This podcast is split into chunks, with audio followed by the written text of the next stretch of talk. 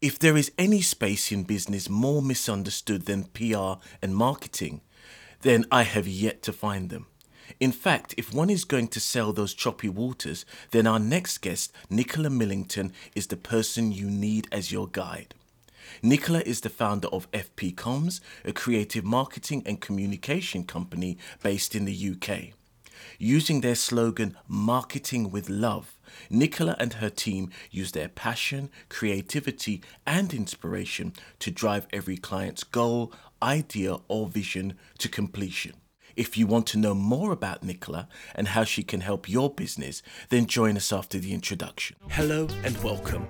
I'm Clayton M. Coke, and I'm also the host for The Cashflow Show, the radio show that's disguised in the shape of a podcast, but with so much more.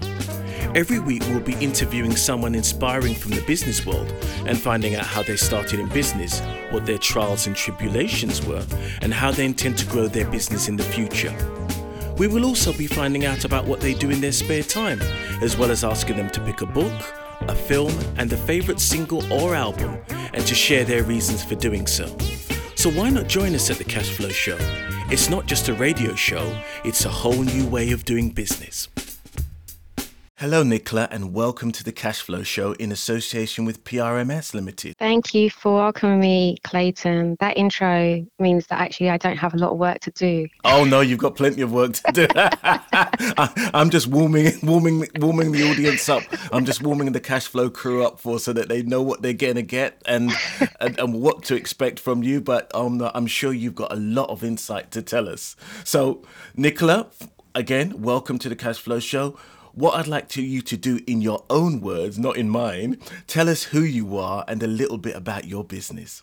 Well, um, my name is Nicola Millington, and um, I don't want to define myself basically by my job, but I'm definitely a person that's passionate about equity, equality, and finding my space in the world to be able to um, create a better space within if you want the capitalistic world to help build and um, grow successful businesses that look at the well-being, the mental space, um, and profitability for businesses for our children and our children's children. I've been working in public relations for over 20 years. I started in the film space, and um, in 2007, just before 2007, I started up FP Comms. I had a PR agency before. And then from there, I've been running in my own business for over 12 years. Wow. Okay. So you've had quite a journey, but even your original introduction when you describe yourself, that's quite, it's quite deep. And don't get me wrong, I, I'm the, the master of being Mr. Deep and deep and meaningful. I think that it shows you that you're business isn't just about creating a business and making a profit. It seems to be more about actually making a difference. Would that be right? That actually absolutely is. Um, to give the listener context of why I started my business. I think everyone starts their business with a mission and a goal, but mine actually started because I was um, working in the PR PR for a, a film company post production film company. And I actually was in a church one day praying. And um, it, I was just thinking about the press releases and stuff like that I had to do for people. And I was just like, this is not right. This cannot be the correct way to live, to be like in a place where you're supposed to be you know, spiritually or at least lined and a bit calmer, and you're thinking about work. And then it led me to think about the world within which we're living leaving for our children the working world within which we're leaving for our children and that was the driving force of how can i put my stamp to make a change in that world so i started out my business effectively to leave it to my children there was no guarantee they'd want it. There is still no guarantee that they will, but it was it was to leave it. that's, leave children, it that's children for you. exactly, leave it for my children. But also, when I realized the power of what I do with public relations, I knew that actually I was a conduit for being able to help visibility of businesses that are doing good work but may not have massive budgets, or visibilities of businesses that are doing great work um, but just don't understand how to keep the momentum of their marketing and public relations alive even during difficult times. And I instinctively know that as a holistic um, skill if you want. And i was willing then to say okay i need to step into this space. And so over time it went from the kind of like this is my skill to understanding the deep meaning of what i did and how it can really help build businesses for 100 years and more because that's kind of like my goal businesses for 100 years. Excellent. And i think to be honest with you most people don't necessarily think about businesses in a hundred years or more. And the problem is a lot of the businesses that we go to or used to be on the high street, you know, the John Lewis's, the Marks and Spencers, a lot of these businesses were a hundred years or more. They were, yeah. you know, two or three generations deep, you know, with that commitment. So I actually think that you're absolutely right to build something that can change and that can evolve and that can be a legacy for you know for for your family and for the people around you and also for your community. Absolutely.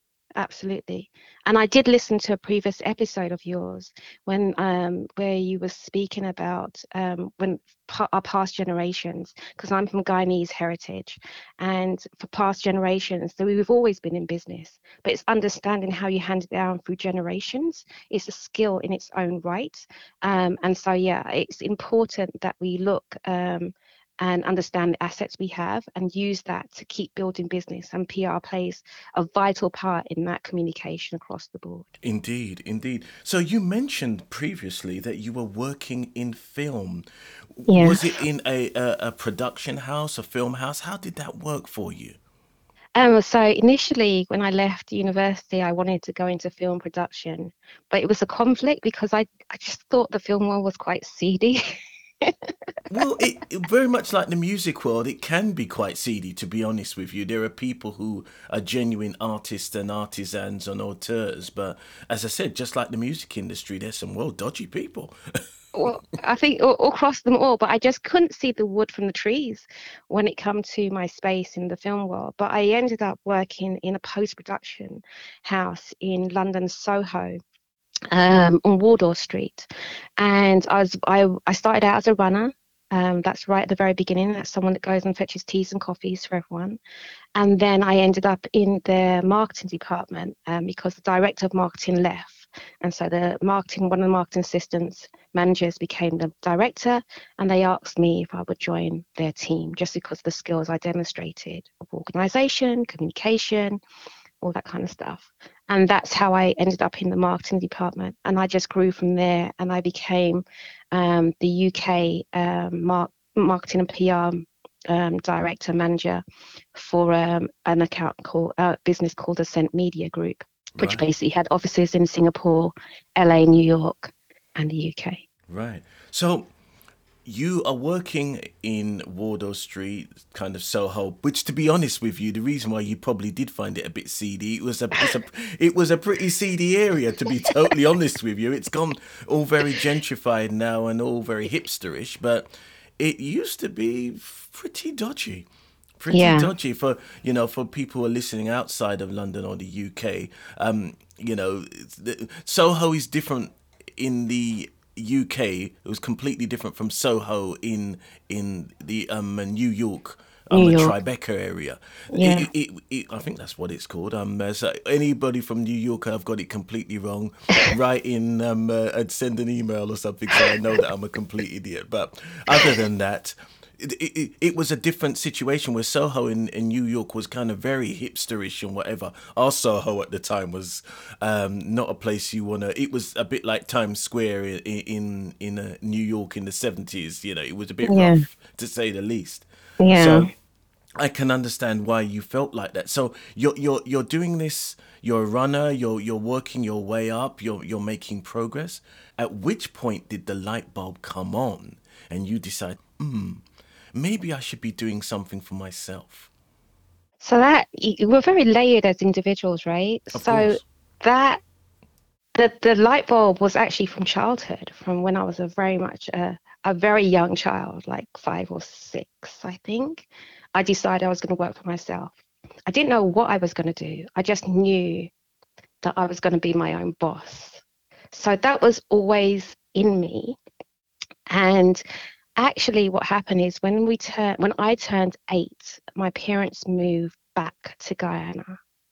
And um, one of the things my mum and dad did was start a business. So my grandmother had a house and they built a nightclub underneath the house. It's a quite a decent sized house.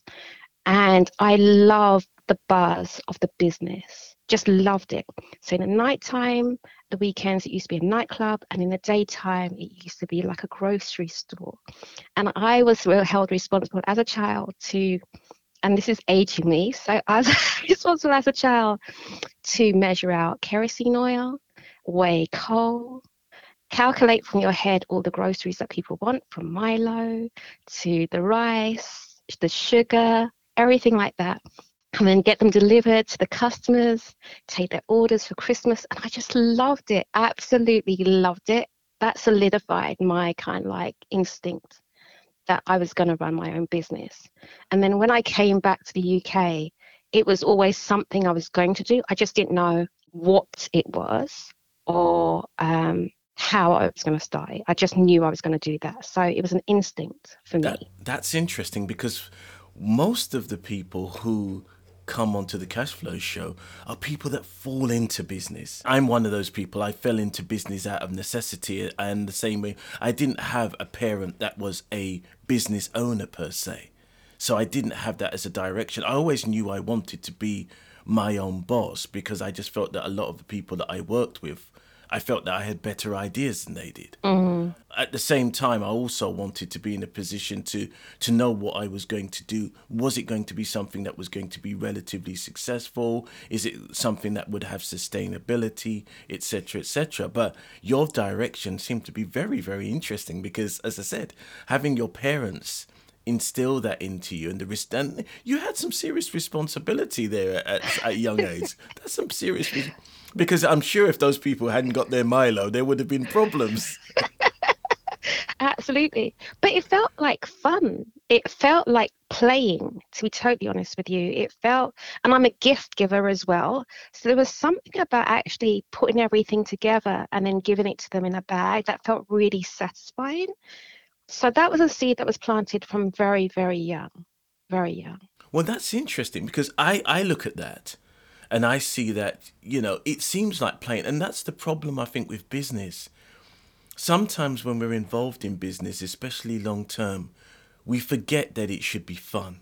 It starts to then to become a chore. It starts to become it starts to become a routine. Yeah. And as you said, what when you were doing what you were doing, it didn't feel like business because it was fun. And that's a, something that I think a lot of us as business owners need to come to terms with. So that's very interesting how you come to that conclusion. So you then start FP Comms. What's that like? How are you feeling at that particular point in your life? So um, to, to take a step back even more, before I started FP Comms, I actually had um, I started an a uh, marketing agency, kind of like a yeah, a marketing agency, with a film director called George Amponsah. It was called Kind of Blue Media, Okay. Because, as I mentioned, I was working already in the film, um, in the marketing team for the film, the post production company, and how we met, myself and George met, was he was a he is a film director, and he was putting on, um, he was showcased by Kodak. Um, to be one like the directors to look out for in the future. And what happened was my company was responsible for putting on the event where we hosted all these new directors that were coming through. And George was one of the only directors that ever phoned or emailed at the time. I can't remember which one, but he contacted me to say thank you. And that really impressed me. And so I reached out to him and I said, Oh, let's go for drinks and coffee. And we did. And we just hit it off and that led us then to start up this like little mini production company slash marketing company slash PR agency. So we ran that for a few years and then we went our separate ways and that taught me a lot, a lot. And then I restarted my PR agency with a strong ethical focus thereafter in 2007 ish, around that time. Um, so I kind of like rebranded and started with a very clear focus on the PR element of what um, I was going to do and then never look back from there. The Cash Flow Show, coming to you from the City of London. Real people, real business, real talk. Nicola, you touched on a point that I found interesting. You used the word ethical in terms of when you decided to set up your business. Now, did you ever find people asking you how you could be ethical doing the business that you were doing? Absolutely. I oh God, I thought it was only me, because when, for years uh, I, I we used to have the term ethical debt recovery, and every single idiot would come up to me and basically say to me, "Oh, how can you be ethical and be debt recovery? I don't understand." And oh God, it used to annoy me. So I'm glad you. I'm. Uh, Ugh, it used to get me. Sorry, I'm sorry. I'm not letting my emotions go. Kev, get away. I must No remain worries, calm. Clayton. But No worries. It used to make me so angry, and I'm glad I'm not the only person. It- what? How did you get the context of it? So you mentioned in the intro that my tagline was marketing with love. And one thing I wanted to really put into the space of what um, FP Comms stood for and what my intention was, was to create a space where actually at the heart of everything we did, humans were at the center of it. The human experience was at the center of it.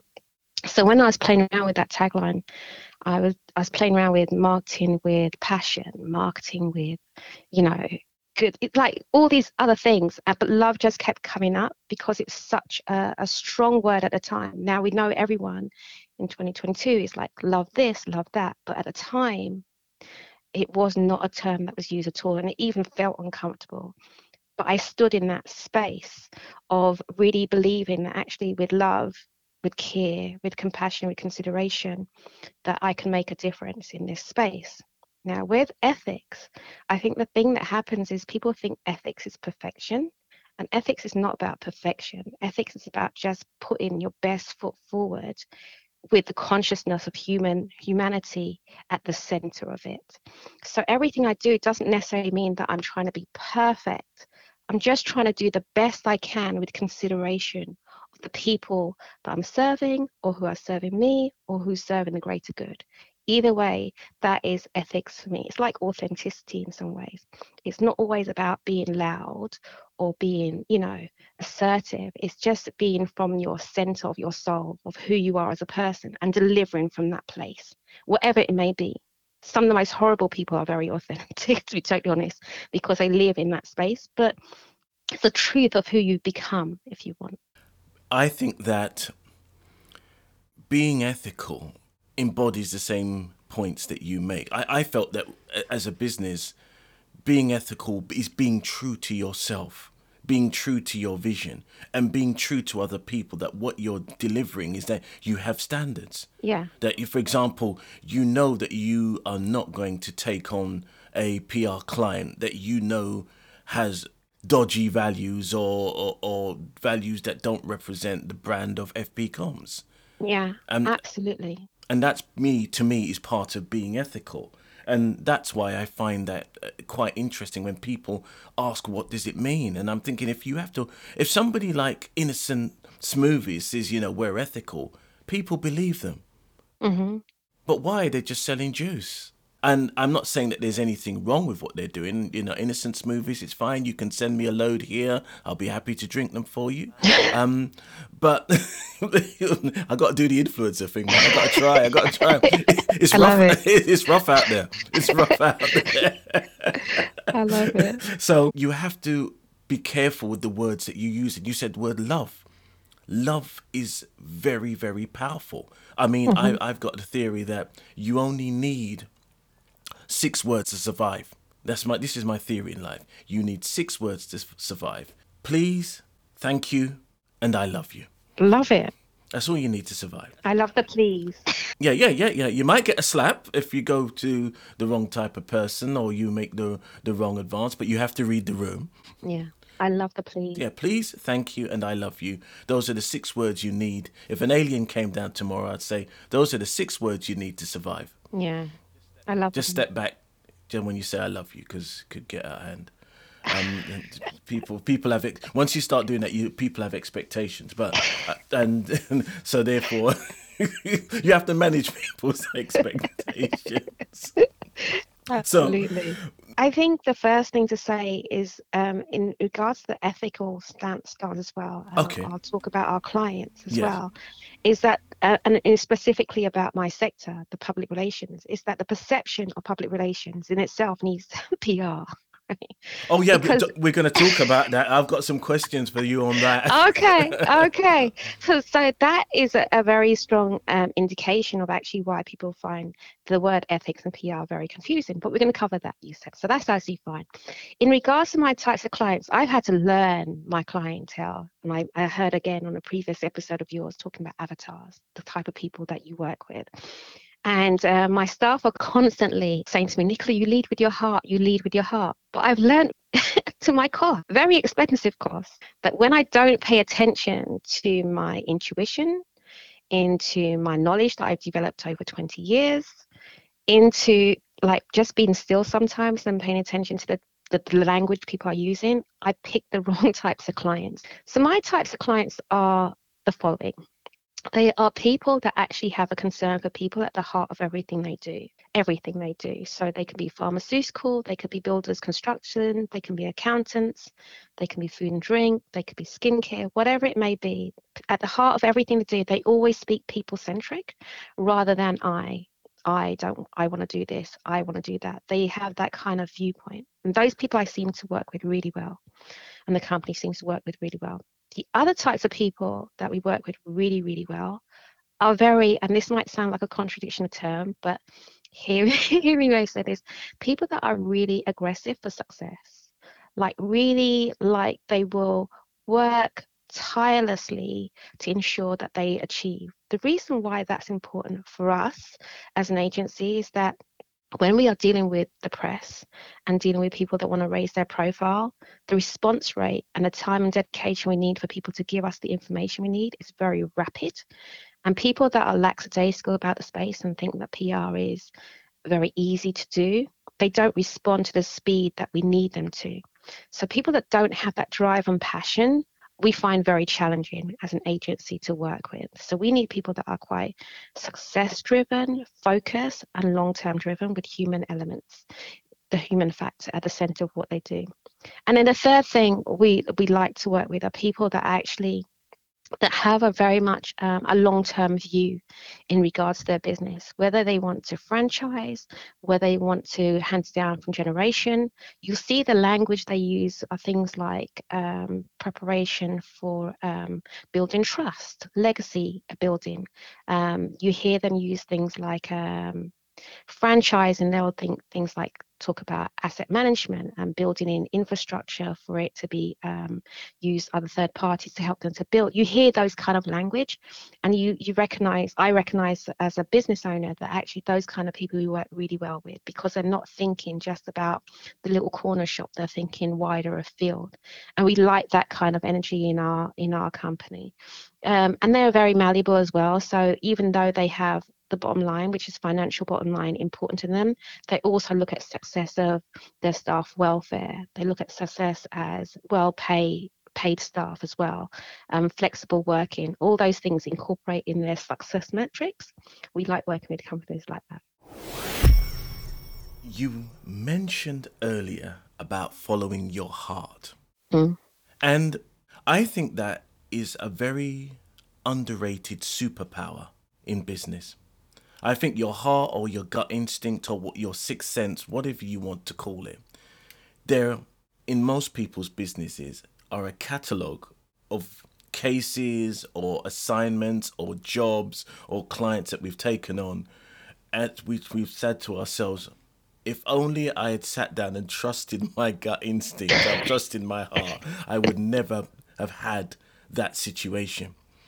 Do you find that the longer that you've been in business, it's almost instant you can suss out a problem client?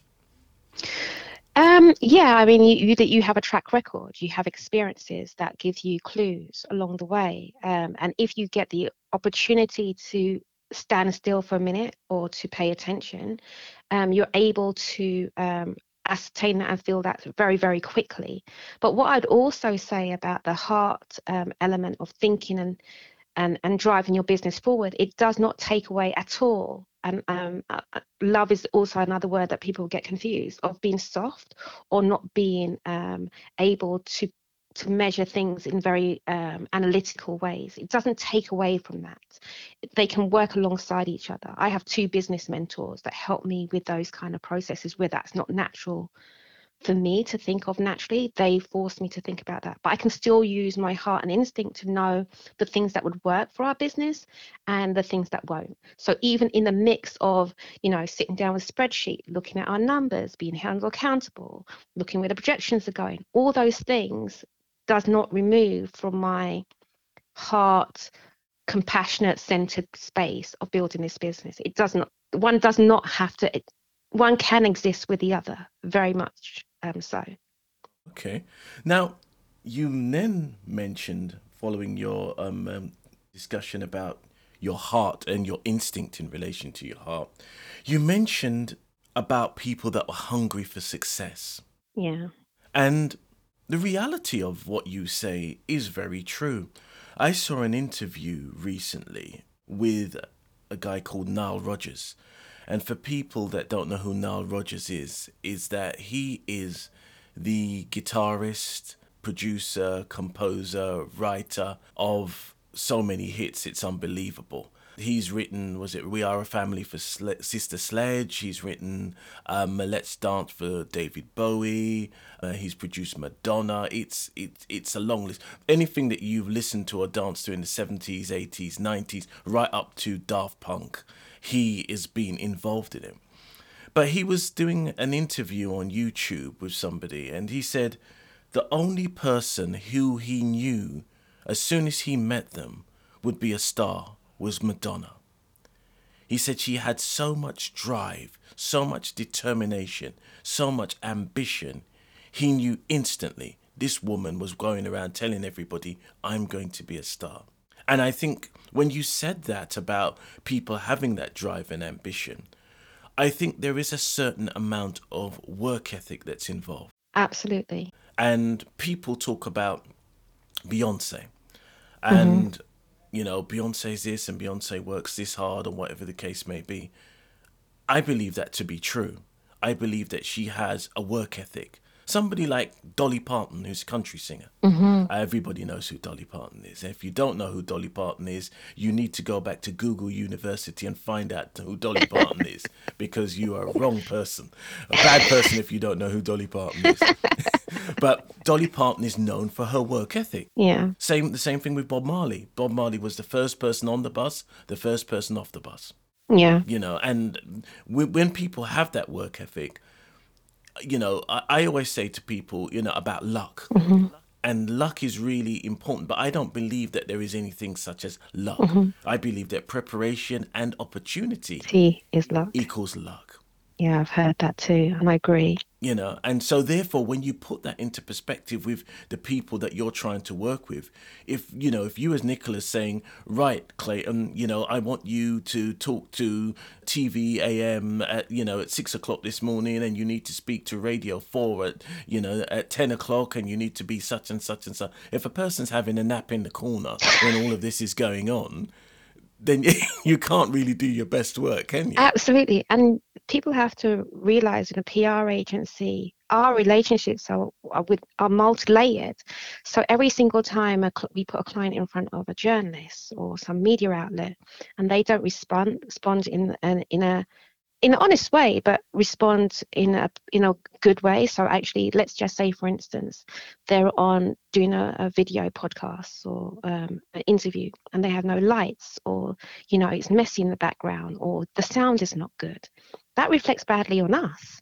And that means the journalist is highly likely to trust us with the clients we can put in front of them because their time is precious too.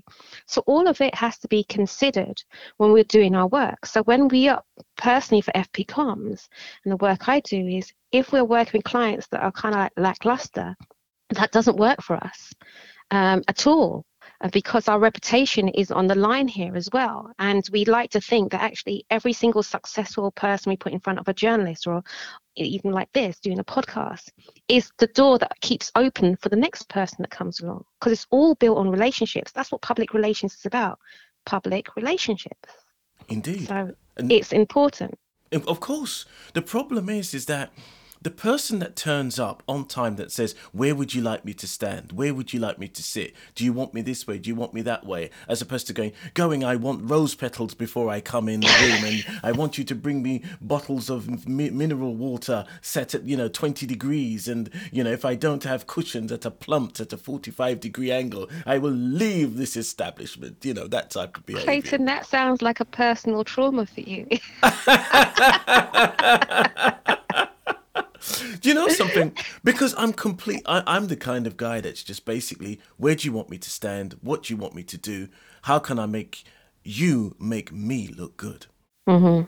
Yeah. You know, so uh, I, I, I look at people who do that. You, you don't get the best out of people. I'm the type of person, if I go on a TV show, I'm buying the makeup ladies flowers and things. Make me look good. Make me look, make me look like Denzel. Make me look good. You know? the, it is so important. And I, I like what you said about turning up on time and being early. There is a saying, isn't there, that if you turn up on time, you're late. And if you turn up 15 minutes early, you're on time. And and I think that is very true as well for PR. It, it's a case of you have to be um, prepared for all eventualities. It could be anything from an editor to changing the story to um, electricity going out or whatever the case may be. And if you're running late, you're added burden to a problem. What you want to be there is on time, allocate plenty of time for those kind of opportunities to come your way because you don't, again, know what opportunities could potentially happen if you're on time. What's the song? Every um, the early bird catches the worm. Yeah. Whatever it catches, at least it's given itself the better opportunity. Even if it doesn't catch anything very early, it's given itself the best opportunity, and that's what you have to do. The Cashflow Show, coming to you from the City of London. Real people, real business, real talk. Now, Nicola, we're going to come on to a very contentious area. because when you first started, and when I first started in business also, the concept of personal branding didn't really, it existed, but it didn't exist for people who were walking down the road. And in the last 20 years, we've all got smartphones. There's been the rise of Facebook, Instagram, Twitter, all of these things where people are, who would normally be invisible in the world, are now public facing. What's your take on personal branding? Oh my gosh, that is such a deep question for someone like me anyway because it, it doesn't just come from a work perspective it comes from a very personal perspective because i like to actually be very private. I'm very much a private person. I believe your work should speak for itself. And so from a, a, a personal point of view i'm all about the work behind the scenes. That's me personally. But i do recognize the power of personal branding to elevate something very quickly and to move people um, to connect with you. The, the, they call it the know, like, and trust factor. Mm-hmm. And people say often that you know if they can't read about your your profile or um, see what you're doing as you as the person, they don't know if they can trust you. But what I would say is this. Um, now that I've, someone said to me the other day, you've got skin in the game. Now that I'm 20 years into doing what I'm doing, and I look back at things like um, on social media, um, you know, they come up with uh, reminders of what you did last year or the year before. Yeah. All those constant things. And I see that over a period of time, my track record has shown that I've been consistent across the board about ethical communications. What I do is never changed. Um, the systems, the way we may communicate may change, but it's never changed. I believe this personal branding is two, one or two things. Personal branding helps you to achieve that visibility very, very quickly but my issue with very quick success is that it can disappear very quickly as well. Whereas I think slow and steady actually creates a long term impact. And when I think about what I'm trying to do, it doesn't surprise me when I reflect on it, and I have been reflecting on it for a while now, that actually that's what I see now and lean into because I am thinking about businesses that last 100 years and plus. My model is based very much on a very Japanese kind of thought process, which is working behind the scenes and evolving behind the scenes. And not everyone has to see everything all the time. And the oldest companies are from Japan. So therefore, with that, well, the oldest should I say, corporate companies are from Japan. So from that point of view, it doesn't surprise me that I have my thinking around personal branding. Um, I think it depends on the person, the personality, what they want to achieve, how quickly they want to achieve it. But with that quick um, awareness, be prepared for very harsh scrutiny, very consistent scrutiny until you've proven yourself over a period of time and also be prepared to invest in it financially because um, we call it cancel culture today, but that's a very real thing. And when you put yourself out there to be seen quickly, people will look for things to bring you down very, very quickly. So it's a it's a it's a mixed bag, um, but I think it works very well for people that are looking for quick success, and it can be highly effective on that end. But um, yeah, that's my my thought on personal branding. You have to be very aware of what it is that you're trying to achieve and how you're trying to achieve it. Yeah. I think that personal branding to me, a lot of people, we live in a world where people literally like to try to expose themselves. And I think that's where the difficulty can be quite harsh on people because you know you know it's like a youtube channel. Now this is what i had for breakfast and this is where i live and this is what i do. And then then five minutes later they've got a stalker and they're wondering why. You know you've opened up way too much of your life and a friend of mine said to me oh clayton why don't you know you know you could get people to see a more friendlier side of you and and I'm thinking, well, they're not my friends. I don't know these people. The fact, it, and they don't know me. I don't expect to meet somebody and want to know the ins and outs of their life. That comes of building a relationship. And Clayton, may I interject here and just say that actually building a personal brand, a proper personal brand, actually is a strategy in its own right. And so, actually building a person, person, a proper personal brand is not overnight at all at all. It's being aware awareness can come overnight because anyone can put something up on social media and be seen immediately. But building a, a personal brand actually takes a proper strategy it really does and and people seem to don't feel um, realize that and like you said you know the stalker is an example but anything from looking into your flaws to um, looking at things that you may have done in the past as we grow up are all things that you have to strategize about before you can put yourself out and become what is a true personal brand. Yes, and I think you're absolutely right. I think a lot of people find that when they run for, say, public office, I should say, they're running mm-hmm. for public office and the, their picture of them dancing topless or bottomless or whatever it is in Ibiza five years ago suddenly finds itself onto the internet. Yeah. Um, and yeah, it can it can ruin people's situations. I mean, personal branding is very, very, very difficult. But I think if you're selling a product, as you said, you need to have some money put aside for if it all goes horribly, horribly wrong, because you can be hot one minute and next minute you're persona non grata. Exactly. And it's interesting what you said about in public office, because if you know anyone that is running for public office, so if you pay attention to this, anyone that's really running for public office, before they really hit that zeitgeist or that point where they are going to be put in a position of great um, awareness. So let's say the president of um, the United States or the prime minister or anything like that. America's very good at this. They put out a book because the aim is to control the narrative and actually highlight some of the flaws where they want people to focus their eyes on. Right. And then ah. showcase, you know, what they stand for, but also make it look like an expose. And there is a lot of truth in those books, but it's yeah. not all the truth. It's control the narrative. Yes, of course. Of course. That That's why sense. they do that. That's mm. why they do that. So you'll notice that Obama put out a book just before um, Hillary Clinton put out a book just before. Yes. Like and most people that are about to hit um, we've got actually in the UK, I know a few people that have just done that as well. Mm. They're just about to run for mayor, they're just about to run for prime minister. And if they're really serious, a book comes out just before ah, that point very starts. interesting, very interesting. I'm going to ask you another question. Mm-hmm. I saw something on your website about being PR ready. Yes.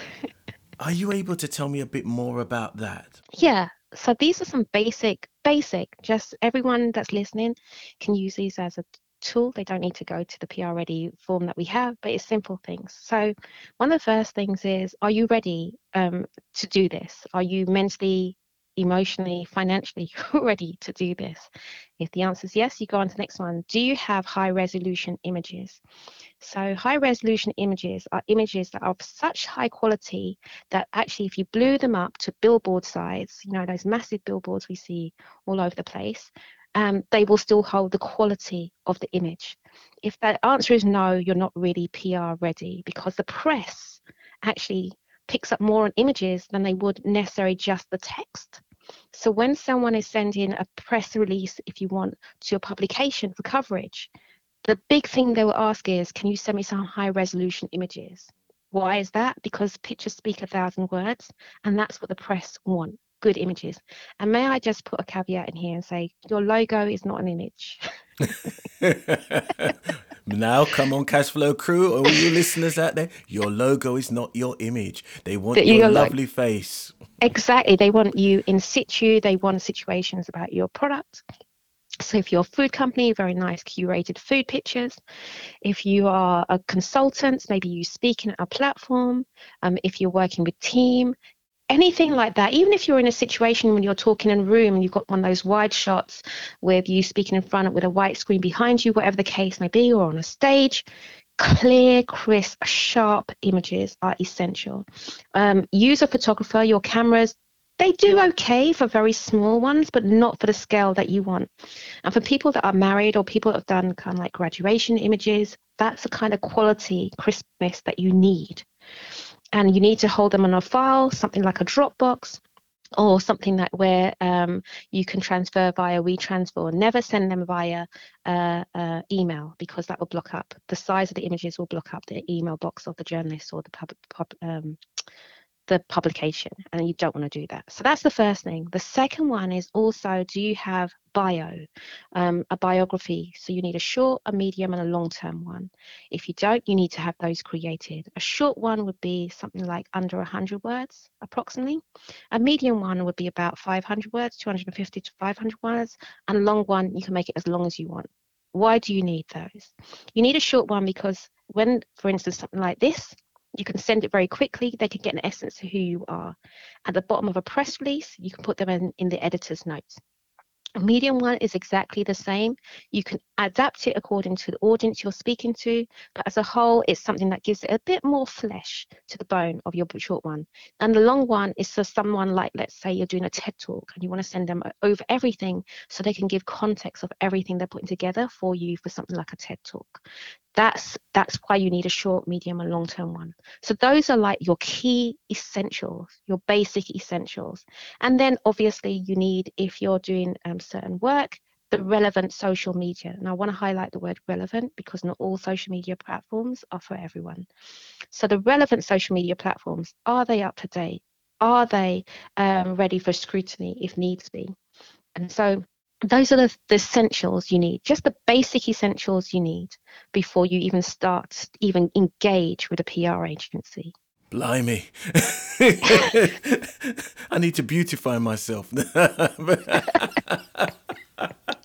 wow, okay. So, what you've really illustrated is that people think that this PR thing is simple, like a lot of things, because when it's done well, it is simple. But the problem is, is actually being able to do even just supplying that information. Most people that are listening and i know you're all listening thinking yes i'm ready for the big time.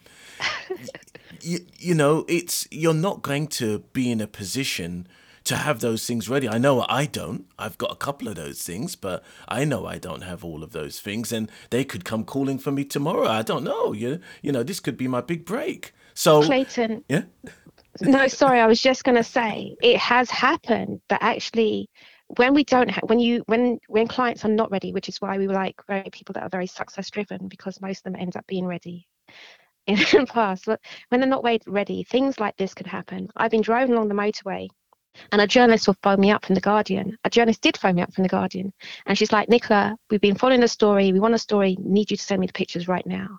Now if we didn't have them ready i couldn't pull over in the the um you know those um lay-bys lay-by. yeah and send them or at least phone one of my team and say to them send this to this journalist because if they're not ready then you will miss the opportunity because journalists will move on just like that at click of a finger. They will move on. Yeah, they're ruthless. They do not have time.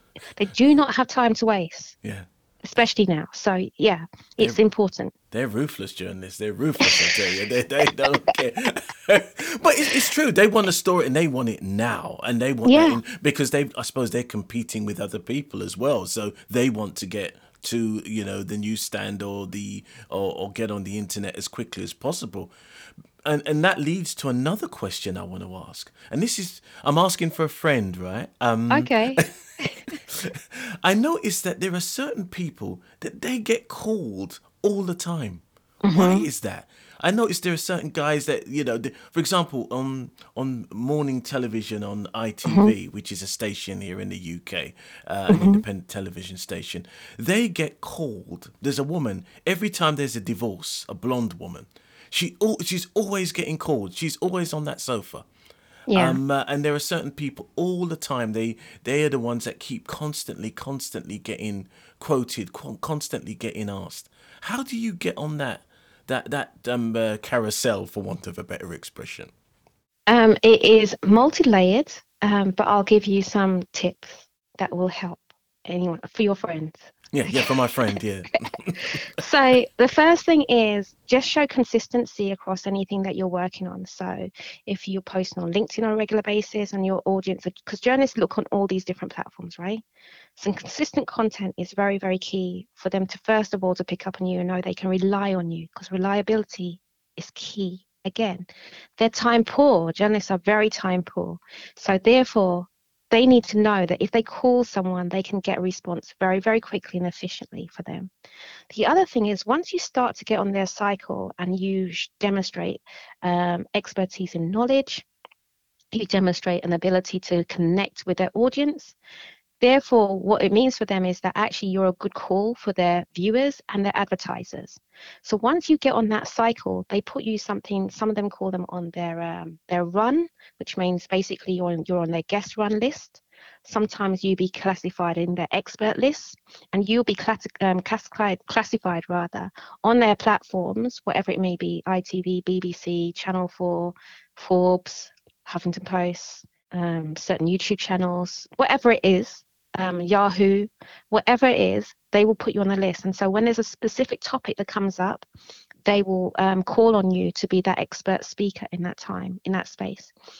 There's also something about visibility, finding you in a place where they are looking. So there are certain sites you need to be on um, if you really want to get onto their news cycle. Um, and that will be things like Twitter, ironically enough. Twi- journalists love Twitter. They absolutely love it. It's a quick place where they can get response very quickly, find guests and people to speak on platforms very quickly.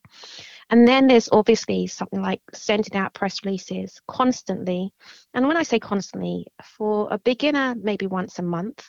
Um, for someone that's running a successful business every other week would be quite good to send out releases so that they can see that you are on top of the conversation, you're involved in the conversation, and therefore they can call on you and say, okay, would you be willing to speak on a certain thing? Um, and those simple tips help you to come on their news cycle.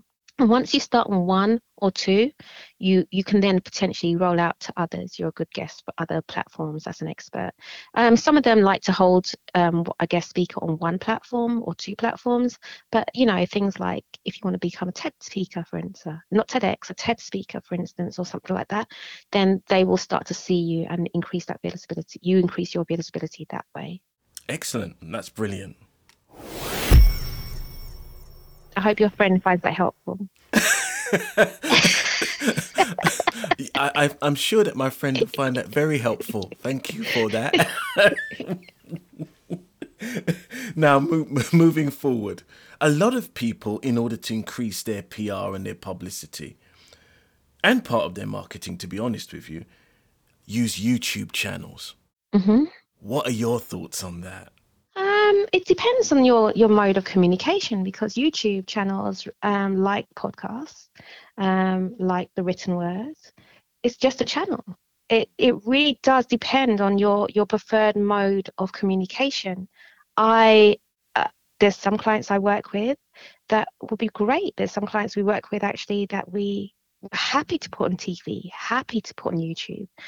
Happy to put on any visual tr- platform, but there's others that are more audible and we lean into their strengths. Um, YouTube is very good as a search engine to be able to find people. And so I think that is really, really helpful on certain topics. But again, I would say you lean into the strengths of the individual that you are or the person that you are when it comes to PR. And if visual content is your kind of thing, um, then lean into that. And even you say YouTube, we know that Instagram has gone very much about um, video content, less, more static images. And so it is going to be um, about people that want to lean into that space more and, and, and build from that platform. But it's just a tool at the end of the day. I see these all as just t- tools, TikToks, Snapchat, they're all just tools. We can't talk about Instagram and YouTube without talking about influencer culture. Oh, wow. now, the question that I would ask is Are influencers overrated con people or are they the part of modern marketing? Wow. Well, I've never heard that referred to as as con people before. I have to confess. Um, uh, listen, they- I, I, I'm I'm I'm pretty br- brutal on this on, this. Thing. Not, I'm not I'm not Joe Rogan brutal, but um, I think the the reason why is because I, I see a lot of influencers and I see the effect that they have, especially on Instagram and especially on YouTube. So there is a philosophy there that people do think that these people are number one overrated because people are taking advice from people that don't know anything about what they're talking about, but they just look good or they got a nice nice lights in the background. Or con people who are just basically trying to sell their courses, and uh, and effectively have got providing no real value. So all of these people are involved in a looser way on the periphery of PR. So I wanted to get your feel. feel no no no absolutely and um i would i would say my thing about when we look at all spaces around pr and marketing and even advertising the tools we use is don't get a blind spot when it comes to pr in regards to do your research.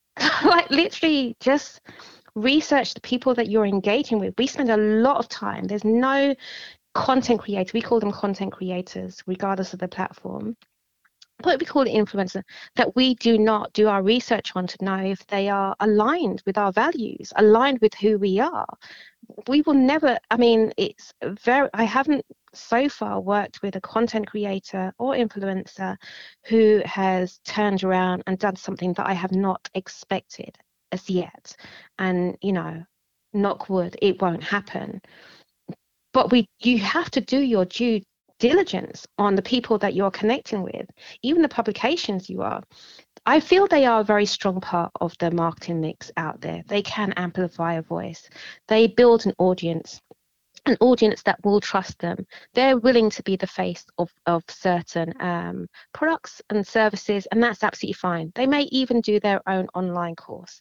But the truth of the matter is, they are still just people that are just trying to build wealth for themselves and you have to line yourself as a business owner with the right ones for your business. So we do certain checks before we engage with any content creator. We look at things like simple things like consistency the quality of their work. Do their values align? How do they respond to people that comment about their content if they respond very negatively, I have to question whether these kind of people that I want to be working with or our clients want to be working with.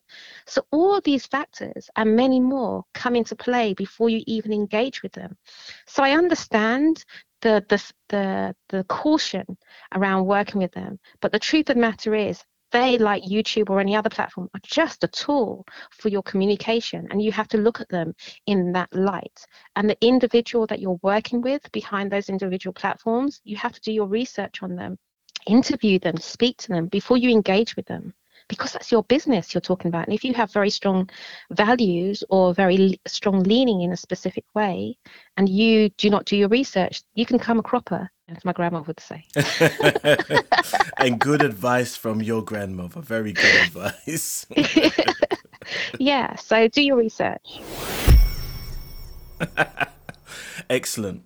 Now we're going to go on to uh, a slightly um, um, more light-hearted um, section of our uh, show where we try to sort of ask questions a little bit more about you that people can get a feel for who you are without revealing too much. So this is a section that we call "What Are You Like," and it's supposed to be Okay. said in a kind of Cockney accent, but um, uh, I don't want him to get it wrong. I was looking forward to this. I have listened to your shows before, and I'm looking forward to this section. This this is a good section. I, do, I know that people do like it. So you've got some good choices here. So when Mm-hmm. I'm going to go, I'm going to treat your favorite book and favorite business book differently. So Mm-hmm. you've chosen a couple of books in your favorite books. You've chosen the Bible. Mm-hmm. So uh, the question I would ask then is: Your faith very important to you? So I like the Bible. Yes, my faith is very important to me. Um, but I like the Bible because I get bored very, very quickly. Okay. and it's got a lot of different stories in there. So, and I like, so I just want to just caveat this and say my way of living is like picking from a starter menu for my main course. okay. I like little, little things in lots of different ways okay. for me to enjoy life. And I think the Bible really leans into that kind of thinking for me. It's like loads of stories in one book. And that's what I like about the Bible. Okay, excellent. So you say that you are currently reading Get Rich or Lie Trying by Symeon Yes. Brown. Tell me about that. Now, this leans into your last question about content creation. oh dear. you know something? It should be. It should be with me and content creators. It should be con c o n dash tent creators. That's just. I love it. I love. I love I tell you, I'm going to have content creators chasing after me. Yeah, you. you will. If you need a PR agency, I'm. A, I'll let you know. I, yeah, I might be calling you sooner rather than later. I'm telling you, you're going to be. A, crisis management. Yeah, yeah, exactly. Yeah, yeah, yeah. I'll give, I'm gonna have you on speed out. Nicola, they're chasing me. They got the pitchforks. They got the torches. I'm gonna, I'm gonna be cancelled, and when I come on, they'll say, "Yeah, good." No, you'll be fine. You'll be fine. They're So- lovely much. so, g- get rich, Rich or or li- lie trying. by yeah, Symeon it's, um, Yeah, it's an amazing book, um, Clayton. Really, really cool book. I'm working my way through it. It's not a hard read, to be totally honest with you. It's just time that's making me take my time to read through it. But it's about actually um, the way that um, brands, big brands, have used specifically Black content creators as well to um, uplift their individual businesses. So you know, like um, oh gosh, there's a couple of fashion brands Michael Jordan, Air not Jordan. Air jo- Jordan, but more um, mis- Missguided, I think it is. Missguided fashion brands and things like that. How they've utilized influencers to help build a brand, and how also culture is leaning into black content creators to build their platforms, um, but then not paying them fairly. Um, and what that looks like. So it's a real mix of understanding the content creator space and how people are being um, taken advantage of of on both sides of the scale right so as a business owner but also as um, content creators it's a really interesting read really really highly recommend it Black content creators, especially. Mm-hmm. They are picked because they are with it and happening and they know what the trends are and so on and so forth. But Mm-hmm. as you said, when they find out what they're getting paid in Mm-hmm. compared to people from other um, uh, ethnicities or racial Demographics, yeah.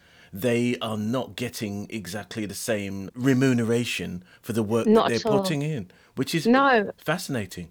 Not at all and i actually work with um, a couple of networks on on this very very point um, with regard to equity equality in the space and and helping um, black content creators understand their value and how to get the most um, for the work they're doing effectively I think that's... Many black businesses, if I'm honest, don't seem to be aware of what they are worth. Mm. Sometimes it can be ridiculously excessive and unrealistic, but most times it's undervaluing yeah the, the, the, the and we've all done it. I've done it. When we started our business, we were, you know, I didn't have a clue really what the market was. And I started off trying to undercut the market, knowing, realizing, well, uh, do you mean thi- this is what I thought what that business was, not realizing Yeah. that at the end of the day, the amount of information that we have now is absolutely amazing. And Yeah. I, I, I say this time and time again if you want to start a business in the 21st century, it is the easiest thing to do. Yeah. Easiest I- thing to do. And I heard you mention on a previous, I know this is our quickfire fun bit, but I just want to say I heard you mention on one previous episode about like when you started your company and sending it off to the Companies House and then getting the certificate back. And I don't know if you got the wax stamp as well. I got the wax stamp. That's like how old. And I, I think I might have the wax stamp on, on the on my first company. Yeah. Now, Yes. at, now at the end of the day, they just give you a PDF and say, "Go on, you get on your bike." no, right?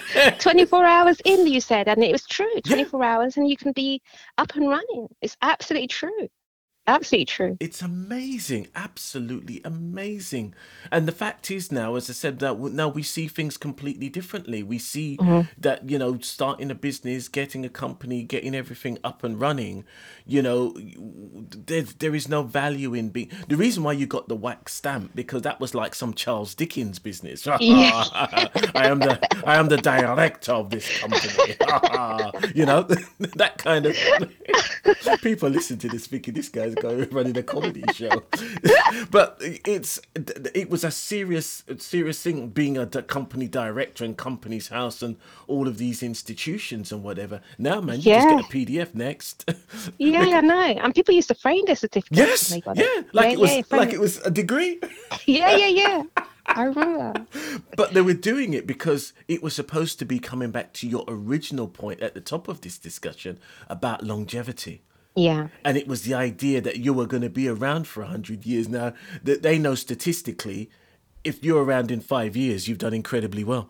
right. If you're around in a year, you- you've done well. you know, you're doing well. Five years, 10 years, you know, Yeah. to have a business going for 20 years and we're both in the same position, Yeah, people are looking at it and go, yeah, you know, we are not worthy. Respect. They give you big respect because to be able to do that, it's like you've got to fight off so many demons. It's unbelievable. yeah, absolutely. But instead, of- in terms of companies, we, we've got to move on to your business choice, which is losing my virginity, Richard Branson. Oh, Sir Yeah. Richard Branson. Yeah, My dad's got some um, points to make about his airline, but um, I won't talk about that. Um, my dad's not happy with you, Sir Richard, um, at all. So, um, uh, yeah, we're not going to talk about it. But anyway, oh bless. Yeah, yeah, my dad's not happy. He's not happy with that behaviour. He, he says he's gone down. He's, he's, he's calling you some names, Sir Richard, but I'm not going to use it online.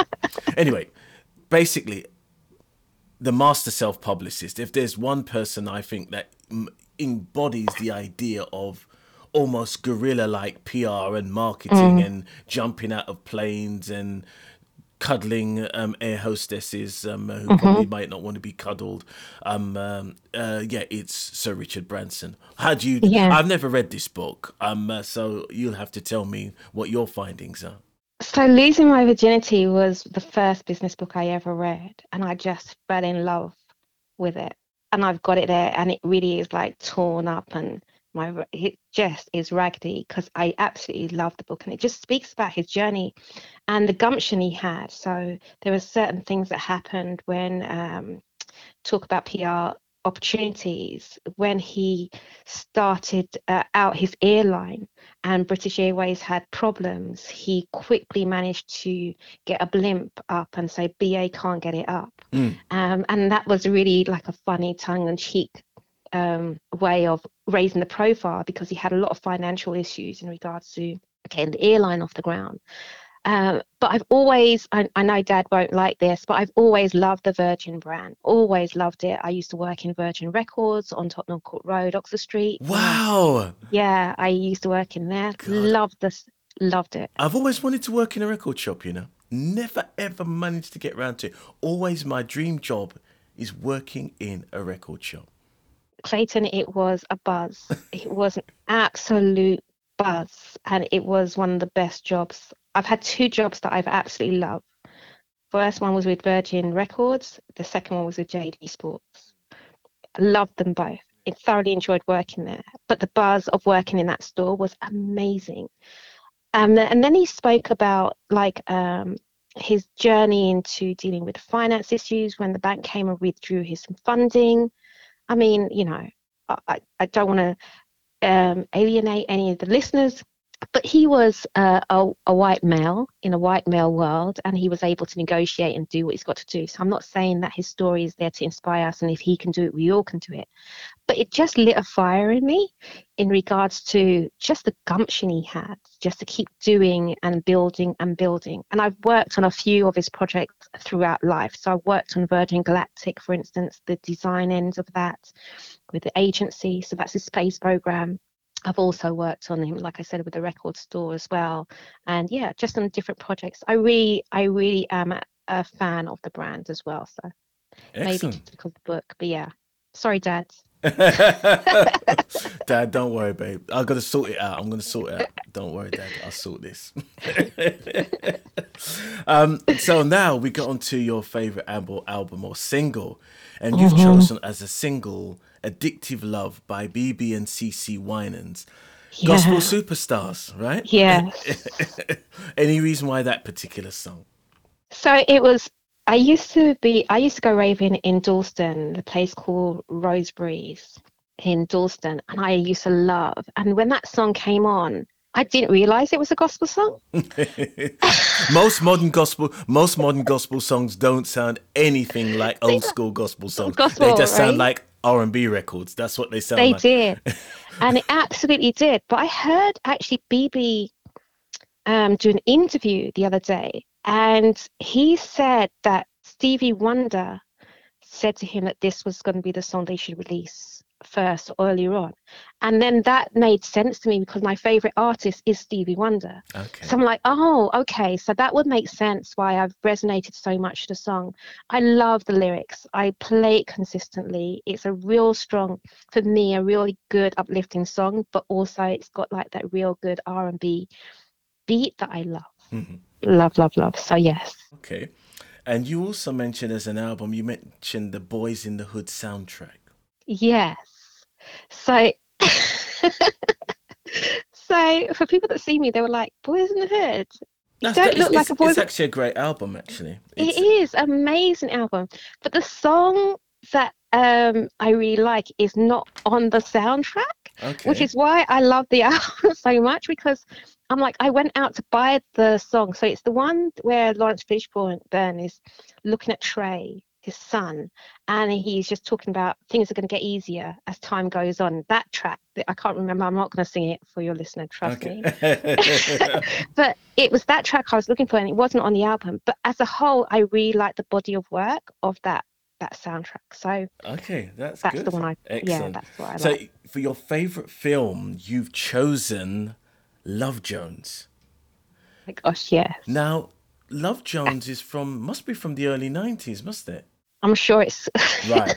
No, no, th- this is good because this is where I've I think I've got the film somewhere on DVD or something. Mm-hmm. But also as well, Love Jones has got an amazing soundtrack. Yes. Because I've got I've got the soundtrack to that. Oh, it was given to me as a gift. It's an mm-hmm. amazing soundtrack. Um, and I don't know if you've seen a film recently called The Photograph. With Issa Rae. Yes. Yes. Now, for those who haven't seen that film, it's a film. I think it was um, Amazon Prime. I saw it on, and it's the uh, a photograph Issa Rae and LaKeith Washington or LaKeith mm-hmm. Stanfield. I think it, yeah. that's it. LaKeith Stanfield, and which is a very it's it's romantic sort of drama, slight comedy. But it mm-hmm. actually is a really good film. One of the few films in that kind of genre that I've enjoyed for a long time. However, yeah. again, the soundtrack isn't available. The, all the songs that are played in the in the movie are not played as a soundtrack.